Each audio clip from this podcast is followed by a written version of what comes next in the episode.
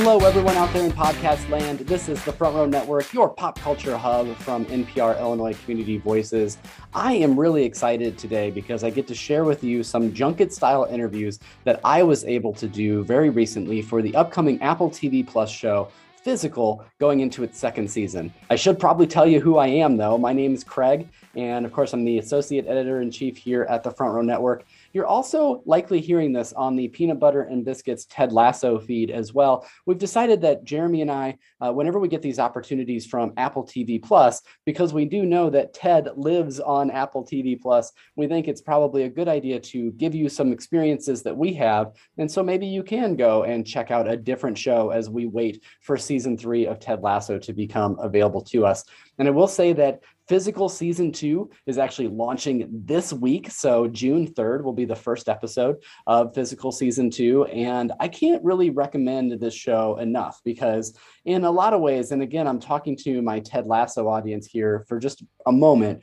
In a lot of ways, it's almost the uh, antithesis of Ted Lasso in that it is a dark comedy and it's dealing with some really uh, heavy tones and heavy issues. But for some reason, I almost see them as a good counterbalance in that way because the writing is still wonderful. And I get to talk to the writer, showrunner, creator here in just a moment. But uh, I really enjoy the writing. I enjoy the relationships that are built, much like I like the relationships that are built within Lasso as well. And uh, I think that our cast really delivers some very memorable performances. And so I would really recommend this. Now, if you have not seen Physical Season 1, what happens in that is that we do meet Sheila, who is basically kind of this housewife in the 80s that is sort of not knowing what her role is to be. And she's trying to kind of get, I don't know, dealing with some vices that she has, but also boredom as well.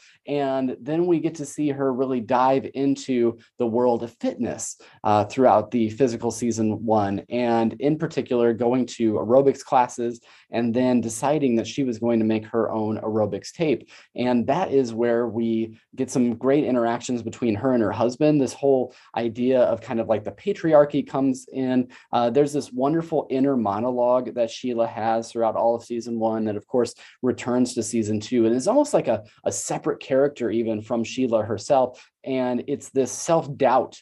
You know, again, comparing this to Lasso, and I'm sorry that I'm doing that for those of you that haven't watched Lasso, but you should go out there and watch it. Uh, Lasso is so much about self affirmation and uh, really understanding that positivity is the way to speak to yourself. This is almost a more, and some would say more realistic portrayal, in that this inner monologue is always being so down on Sheila for the mistakes that she's made and the things that she's done wrong. And so it's just really interesting uh, to see that progression throughout season one and then her husband, Danny, uh, is going to be running for office in season one as well. I don't want to necessarily tell you uh, the result of that in case you are starting with physical season one, because I would recommend that you start with, of course, going back and watching season one before catching up on season two as well. But you will see the outcome of that. And then, as far as physical season two is concerned, I was given access to uh, bit of the season from Apple TV. So we do thank them for that. But I was able to watch it and seeing the growth in some of these characters and seeing the interactions that they have, particularly Sheila and her friend Greta. I get to speak to Greta, uh, Deidre Friel, later on in this episode. You'll hear my interview with her. But it's really very interesting to see the directions that these characters are going to take throughout season two. Sheila is becoming more in her own on selling these successful aerobics tapes to a larger audience and we get to sort of see that work its way through. We also have some intimate relationships i will say without spoilers uh, that are very interesting. And uh, we also have murray bartlett joining the cast and he's a great addition to this. He really is someone that like if you think of almost like a oh how do i say this? Like eh, he is uh, more of a 80s macho man version of Richard Simmons in this. Uh, and so it's very interesting tale that is woven here. And again, I was grateful for the access to be able to check it out. But then I also am grateful for the junket interviews that you are about to hear. And I will let you listen to those here in just a second. My first interview that you're going to hear is with Annie Weisman, who actually is the creator of the show. And she has put her heart and soul into this project and you can tell and it's paying off in spades because us as an audience get to experience what she's brought to physical and to the storyline that we all have started to really love and dive into here in the first and the second season so you'll hear that interview and then I'll meet you on the other side before I interview Deidre Friel as well as Greta. So here is my interview with Annie Weisman, creator of Physical. Hi, Annie. It is so great to get to talk to you. And I just want to dive right into a question I've had since watching season one of Physical. And that is that you use this idea of Sheila's inner monologue so well. It's used a lot in TV and film, but it's so great in Physical. How did you come up with that device and decide to go this direction in Physical? Sure. Well, you know, it was really the seed of, you know, the whole idea for the show for me when I started writing it was this idea of duality where there's this outer self and there's this inner self. And that was something I experienced as someone who struggled with an eating disorder and also recovered from one was that, you know, I've came up with this idea of a way to kind of dramatize what it felt like when I was in that hiding place.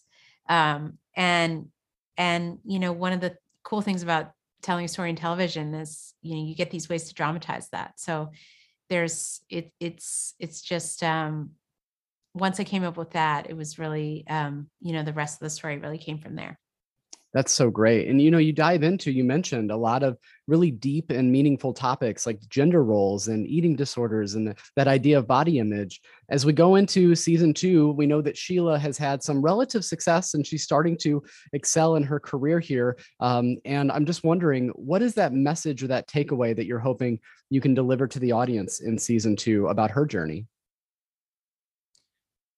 Well, one of my hopes of the show is that in setting it in 40 years ago in the dawn of this era of fitness entrepreneurship for women, we can see um, how difficult it actually was and how revolutionary it was for women to be um, powerful business women and independent at this time. You know, this is something we take for granted today, right? The the whether it's social media influencers or you know fitness entrepreneurs. But by setting it in this time period and telling the story of this particular woman who's overcoming her own kind of personal struggles um, i hope people can kind of take away um, the kind of effort and courage it took to make those opportunities for other women today. That's great. And you know i love the parallels that we get between Greta and Sheila, but also it almost seems like they are in a way opposites because Greta's more vulnerable. She's willing to express that openly, and Sheila is more reserved. And we get that inner monologue that I love. Is there something about the chemistry before, between those two characters that helped you in guiding this story forward? Yeah, it's um, you know, one of the one of the key um, you know, if not the key relationship in the show is between these char- the characters of Sheila and Greta. You know, Sheila's been Sheila's illness and the effort that it takes to keep it secret has really walled her off from people. It's really walled her off from intimacy. She's good at pretending to be connected to people, but she doesn't have that authentic connection. And someone like Greta comes along and she's just so authentic. And mm-hmm. um, she's also, you know, doesn't really honor boundaries and she um and she's an oversharer and she starts to kind of chip away at that at at at that wall in Sheila. And you know for someone that's kind of keeping secrets intimacy can be really frightening but i think the the the the truth is that connection is the key to recovery. Mm-hmm. So it's really human connection that's the key to any any kind of addiction recovery and that's also true for eating disorders and that's people who've really you know recovered know and understand that and so that's another one of the goals with the show is to just demonstrate how um you know connection is what is the key to kind of growth and change and what better time than now to talk about that connection? And especially we could all be fortunate to have a friend like greta right? That is right there for it's us true. and also open and vulnerable as well. But perhaps because i'm a man watching this show but i'm also really interested in danny because it seems like even in the first season, he's sort of bereft because he runs this sort of ill-fated campaign, um, and it never seems like his spirit is really into it. So I'm just wondering uh, how you look at that character and how you include him into this mixture with Sheila and with all of our other characters as we move forward. Uh, what is it that made you write Danny? How did you come to him? Yeah, well, I love talking about Danny. Um, so thank you. um, yeah, he, you know, it's important to me that, you know, I like really um with Danny demonstrating that a lot of his bad behaviors, a lot of his, you know, sexism and taking her for granted, not seeing her for who she is, they aren't really character flaws. They're really flaws of the time period. They're really mm-hmm. what he's allowed to get away with. And that that's something I feel is kind of important to to demonstrate because you know it's it's um what we see in Danny is someone who has been able to get away with a pretty good pretty sweet deal for a long time.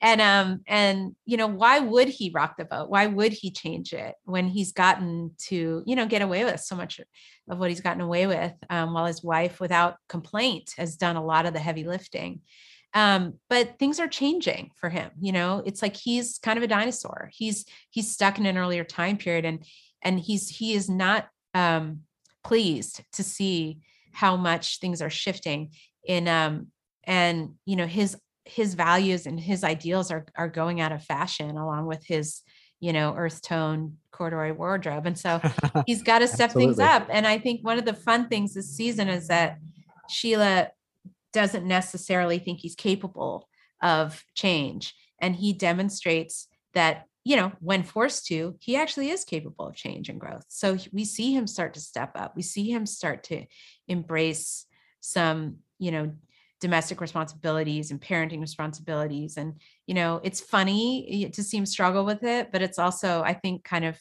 endearing. That's so great. I have just a couple minutes left. I want to try to squeeze in two questions. My first is that showrunners for shows, you hear of stories of some showrunners that have the entire thing mapped out when they sit down. You have also showrunners that allow the, the show to evolve over time. Where are you on that spectrum? Do you know where this is going, or yeah. is this something that you're experiencing along with us a bit? Um, it's both. You know, I have broad strokes ideas in my head of where she started and where I want her to end up. Um, but there's also room for um, you know it's it's about having a strong foundation but having it you know be able to shift as well in response to the way the story is evolving and and in response to the contributions of all my collaborators as well. What a great answer to that question. And, and it shows in the writing of this show. My last question you're doing an awful lot of these interviews today. You've done a lot of interviews in your career. And i'm just wondering if there's a quick story or message that you'd like to always talk about but you're never asked about. So open floor for you here. Oh wow. Um you know i think one of the fun things to talk about is really um you know our the the filmmaking style of the show. I think i think i, I don't get asked as much about you know the filmmaking style of the show and how that contributes to the storytelling. And it's important to me to have like a lot of um you know camera movement and and a kind of really a real intensity to the storytelling that you might have you you might experience in you know cable dramas about you mm-hmm. know dark male characters but you don't necessarily see in kind of female driven shows. So that's something that you know it's it's a texture to the storytelling of the show that i'm really proud of and don't necessarily get asked about but oh. do enjoy talking about. So thank you. Well that's wonderful. Thank you for your time today and thank you for the art and creativity you put in the world. It helps us all be richer. So thank you. Thank you so much just a great conversation with Annie. It's cool to see that she has uh, planned out and mapped out and, and has some idea of the direction that we're heading here. And just her ideas on that inner monologue were really interesting. It was a question I've been dying to ask for a long time. And I just really enjoyed getting the opportunity to speak to her and really grateful to Apple for that opportunity. Also, really grateful to be able to speak to Deidre Friel as well. And she plays Greta. And so, for those of you who have not seen the show yet, Greta is Sheila's best friend. And in a lot of ways, she is running parallel storyline wise in terms of where she's at with Sheila. But at the same time, she's really quite the opposite when it comes to character because she is vulnerable. And in fact, I'm going to talk to Deidre about that. that. So I am excited to bring you my interview with her right now. It is so great to talk to you today. I'm going to dive right in. So, Greta seems to be developing a lot of self confidence, more self confidence throughout season one. And so I'm wondering, as a viewer, if we can expect that to continue into season two as well. Is that self confidence going to continue to, to be uh, something that your character is gaining? Oh, yeah, big time. I feel that um, in season one, Greta sort of viewed Sheila as this maybe like this unattainable woman, this this image of what a woman was supposed to be, this perfection that that she could never uh meet up to. And in season 2, I think they were they start to develop a, a very real friendship. Some of it is comes from Greta being around Sheila, being inspired by how she is, but mm-hmm. also I think from Greta challenging Sheila in some ways and um and challenging her to to really meet her at the same place and and be a real friend. So um yeah, you Greta's confidence grows big time this season. That's wonderful to hear. And I, I, love your character because, in many ways, she's all of us. She's the audience's entry point into this world. And I'm wondering if there are characteristics in Greta that you see in your own life. Oh, sure. Yeah. We're both super insecure sometimes. um, uh, yeah, I, I relate a, in some ways I'm, I would not do something that Greta would do, but in other ways I, I, I really see where she's at. I think I think you're right. I, I see her the same way that Greta represents sort of a, a pretty typical woman in um, society. Uh, the expectations are set up that you go to school, you get married, you have kids, and then you should be great and everything. Life ends, right? And then you go, yeah, but I'm 28 or I'm 30 or like now what? Or maybe your kids grow up and and then in the second half of your life you go, what am I doing? And so what's cool about Greta in season two is she actually gets asked the question, What do you want? And it truly puzzles her because she's never thought about it. And I'm not sure anyone's ever asked her. So she really starts to uh, develop her own autonomy. And I think I'm lucky, Deirdre, in in 2020 that I've been able to say, what do I want? And in a lot of ways, just go after it, you know. And you also get to bring that vulnerability to the screen as well, because that's something that I think is more spotlighted today than ever before, and yeah. In a great way. The Brene Browns of the world and everything else that's going on. So, can you talk about being able to bring that aspect of the character to the screen? The vulnerability of the character. Yes. Yeah. Yeah. I mean, I think she's, yeah, she's, um, in the ways that Sheila is so standoffish and arm's length with people, Greta is a total bleeding heart. She's just mm-hmm. she's so open that it freaks people out. And um I think that that's also been such a wonderful challenge as an actor to just the minute something hits you, you just go, oh, like all of your feelings come come spilling out at at your acting partner, and they have to deal with them. Um, it's wonderful and it and it's it can be cathartic it can be a real release it also can be exhausting to be that vulnerable all the time. So um but it's it's a lovely challenge and it's a really wonderfully crafted character from Annie Weisman and I'm I'm very very grateful for her. Well speaking of Annie Weisman I just had the chance to chat with her. Talk oh, to me about her as duck. a showrunner. Annie's the best I, I said I told her I can always tell what kind of mood she's in because I call her dancing Annie. And depending on what kind of dance I see her doing in the background for the day, I know I know what kind of day we're gonna have.